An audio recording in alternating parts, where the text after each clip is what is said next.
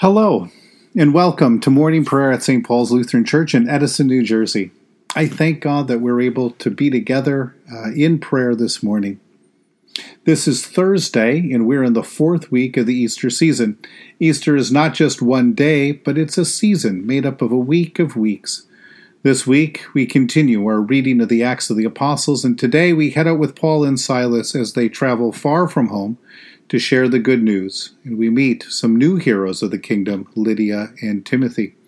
Please feel free to send me an email with your stories, insights, and questions uh, of how uh, the Lord has been at work in your life uh, as you've been on this journey uh, with the apostles this week. You can send me an email to pastorjim2006 at icloud.com.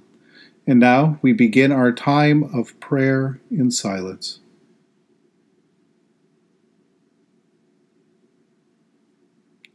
In the name of the Father, the Son, and the Holy Spirit. Amen. Satisfy us in the morning with your steadfast love, O God, that we may rejoice and be glad all our days.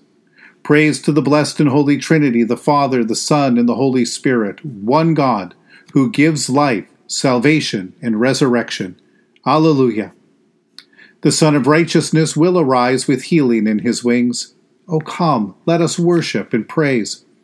Come, let us sing to the Lord. Let us shout for joy to the rock of our salvation. Let us come before God's presence with thanksgiving, and raise a loud shout to the Lord with psalms. For you, Lord, are a great God, and a great ruler above all gods. Come, let us sing to the Lord. Let us shout for joy to the rock of our salvation. In your hand are the caverns of the earth.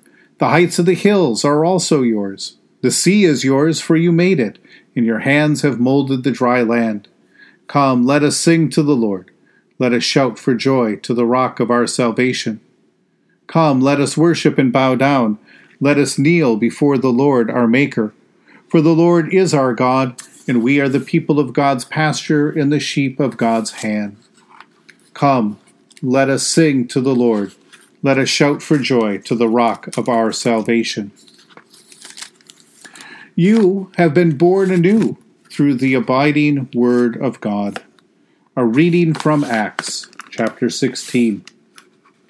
Paul went on further to Derbe than to Lystra. There was a disciple there by the name of Timothy, the son of a believing Jewish woman, but with a Greek father. The Christians in Lystra and Iconium spoke well of him. Paul wanted Timothy to go with them, so he took him and circumcised him because of the Jews in those regions, since they all knew that his father was Greek. When they went through the cities, they handed on to them the decisions which had been taken place by the apostles and elders at Jerusalem, so that they could observe them. The churches were strengthened in faith and grew in number every day. They went through the region of Phrygia and Galatia since the Holy Spirit had forbidden them to speak the word in the province of Asia. When they came to Mysia, they tried to go into Bithynia, but the Spirit of Jesus didn't allow them to do so. So, passing by Mysia, they came down to Troas. Then a vision appeared to Paul in the night. A man from Macedonia was standing there, pleading with him and saying, Come across to Macedonia and help us. When he saw the vision, at once we set out finding a way to get across to Macedonia, concluding that God had called us to preach the good news to them. So we sailed on from Troas and made a straight course to Samothrace, and the next day to Neapolis. From there we went on to Philippi, a Roman colony that is the chief city of the district of Macedonia. We stayed in this city for some days. On the Sabbath day we went outside the gate to a place by the river where we reckoned that there was a place of prayer, and there we sat down. Some women had gathered, and we spoke to them. There was a woman called Lydia, a God-fearer, who was a seller of purple from Thyatira. And the Lord opened up her heart to pay attention to what Paul was saying. She was baptized with all her household. If you have judged me to be faithful to the Lord, she begged us, please come and stay at my home. So she persuaded us. As we were going to the place of prayer, we were met by the girl of a spirit the girl who had a spirit of divination. She and her oracles made a good living for her owners. She followed Paul and the rest of us. These men are servants of God Most High, she would shout out. They are declaring to you the way of salvation. She did this for many days. Eventually, Paul got fed up with it. He turned around and addressed the Spirit. I command you in the name of Jesus the Messiah, he said, come out of her. And it came out then and there. When the girl's owners saw that their hope of profit had vanished, they seized Paul and Silas, dragged them into the public square before the authorities, and presented them to the magistrates. These men, they said, are throwing our city into an uproar. They are Jews, and they are teaching customs which it's illegal for us Romans to accept or practice. The crowd joined in the attack on them, and the magistrates had their clothes torn off them and gave them orders for them to be beaten with rods. When they had thoroughly beaten them, they threw them into prison and gave orders to the jailer to guard them securely. With the instruction, he put them in the innermost part of the prison and fastened their feet in the stocks. Around midnight, Paul and Silas were praying and singing hymns to God, and the prisoners were listening to them. Suddenly, there was a huge earthquake which shook the foundation of the prison. At once, all the doors flew open and everyone's chains became loose. When the jailer woke up and saw the prison doors open, he drew his sword, and he was about to kill himself, supposing that the prisoners had escaped. But Paul shouted at the top of his voice, Don't harm yourself, we are still here. The jailer called for lights and rushed in, trembling all over. He fell down before Paul and Silas. Then he brought them outside. Gentlemen, he said, will you please tell me how I can get out of this mess? Believe in the Lord Jesus, they replied, and you will be rescued, you and your household. And they spoke the word of the Lord to him, with everyone who was in the house. He took them at that very hour of the night and washed their wounds. Then at once he was baptized, and all his household with him. Then he took them into his house, put food on the table, and rejoiced with his whole house that he had believed in God. When day broke, the magistrates sent their officers with the message let those men go. The jailer passed on what they said to Paul. The magistrates have sent word that you should be released, he said, so now you can leave and go in peace. But Paul objected. We are Roman citizens, he said. They didn't put us on trial. They beat us in public. They threw us into prison, and now they are sending us away secretly? No way. Let them come themselves and take us out. The officers reported these words to the magistrates. When they heard that they were Roman citizens, they were afraid. They went and apologized, brought them out of prison, and requested that they leave the city. So they had left the prison, they went to Lydia's house. There they saw and encouraged the brothers and sisters, and then they went on their way. The word of the Lord.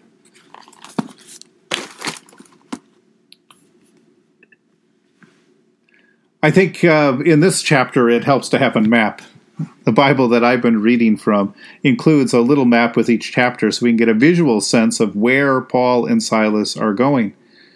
Now we're a long way from Jerusalem, and Paul and Silas, led by the Holy Spirit, are going farther still. They cross the sea, they land in Macedonia, and they spend some time in the Roman colony of Philippi. In this chapter, we also met two pillars of the early church Lydia, the dealer in purple goods, who opens her home to the newly forming church in the area, and Timothy, who becomes Paul's protege and the pastoral presence in many of these communities after Paul moves on. But as soon as has been, or but as it has been in almost every stop, uh, Paul has run into trouble with local authorities. This time he has set free a slave woman, set her free from a spirit that her owners had used for profit. Paul and Silas uh, are beaten with rods, thrown into prison, and when an earthquake breaks the jail open, Paul and Silas are then given a chance to show love and care for their jailer.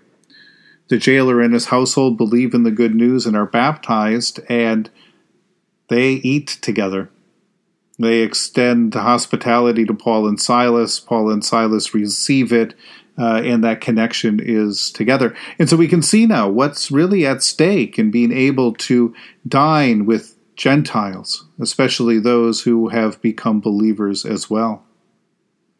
Now, we might think that with that kind of a brutal start in Philippi, Paul would harbor some kind of resentment towards the rest of the Philippians, and yet Paul's letter that he writes uh, to the Philippians later on is one of the most upbeat and inspiring letters that Paul writes. They truly do have a special place in Paul's heart. And we start to understand how Paul can see the suffering he endures to share the gospel, to see how it is worth all that he suffers for the sake of the people of the congregation that he starts. He loves the Philippian church. And so to him, the sufferings, the beatings, it's all worth it. The faithful added to the fellowship in Christ, he says, are his reward, his testimony, his resume. Have you ever wondered what it was like to be a Christian in those early days of the church? For those of us who have grown up in the church in North America, here in the United States, it, it might be especially difficult to grasp the change of life that went hand in hand with faith in Christ and love for sisters and brothers in Christ, and in every way, shape, or form to become uh, the kind of lover of foreign oddities to your fellow country people. To be loyal to Jesus would have put you out of step with almost every aspect of daily life around you, especially in a Roman colony like Philippi.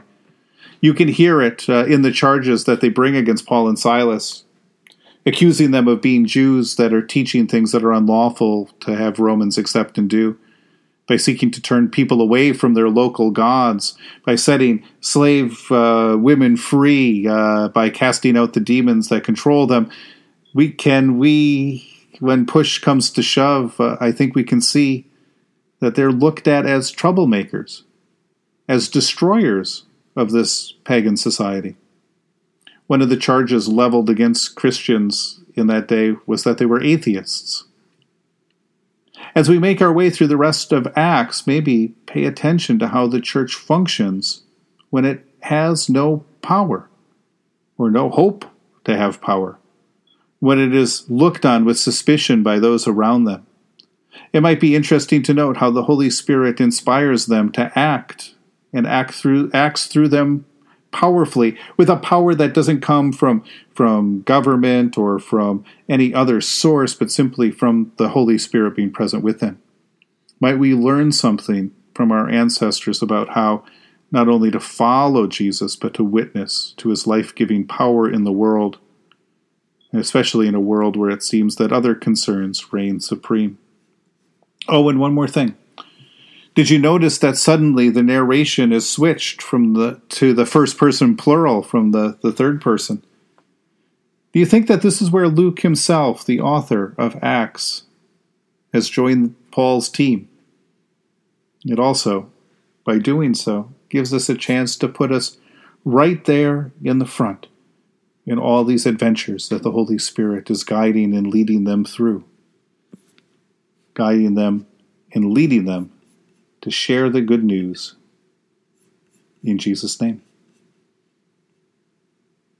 In the tender compassion of our God, the dawn from on high shall break upon us. Blessed are you, Lord, the God of Israel. You have come to your people and set them free. You have raised up for us a mighty Savior, born of the house of your servant David. In the tender compassion of our God, the dawn from on high shall break upon us. Through your holy prophets, you promised of old to save us from our enemies, from the hands of all who hate us, to show mercy to our forebears, and to remember your holy covenant.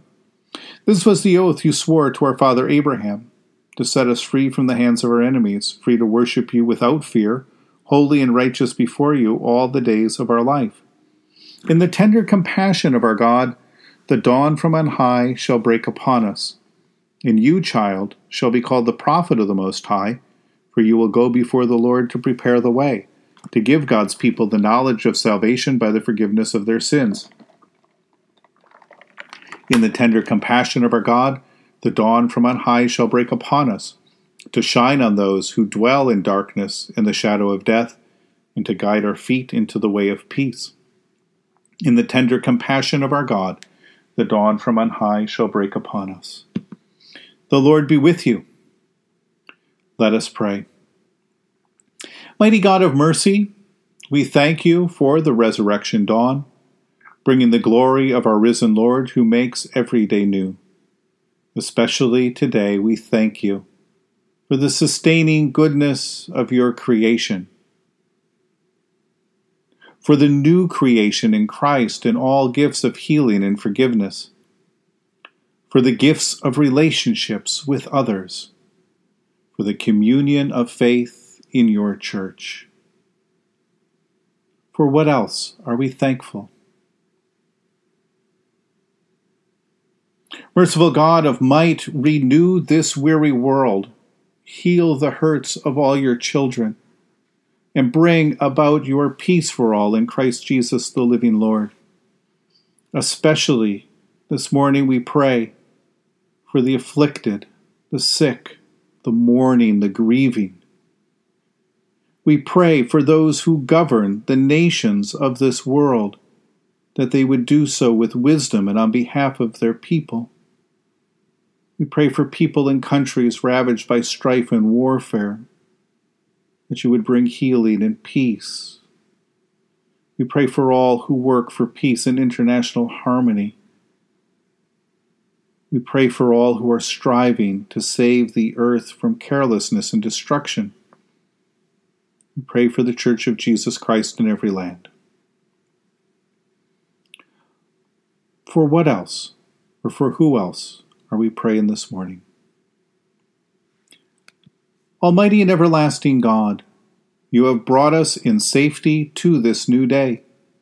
Preserve us with your mighty power, that we may not fall into sin, nor be overcome in adversity. In all we do, direct us to the fulfilling of your purpose, through Jesus Christ our Lord.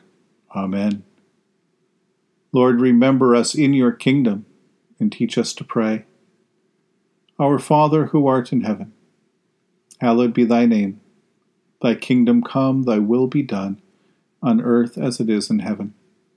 Give us this day our daily bread, and forgive us our trespasses, as we forgive those who trespass against us. And lead us not into temptation, but deliver us from evil. For thine is the kingdom, and the power, and the glory, forever and ever. Amen. Let us bless the Lord. Thanks be to God. Almighty God, Father, Son, and Holy Spirit, bless you now and forever. Amen. Go forth into the world to serve God with gladness. Be of good courage. Hold fast to that which is good. Render to no one evil for evil. Strengthen the faint hearted.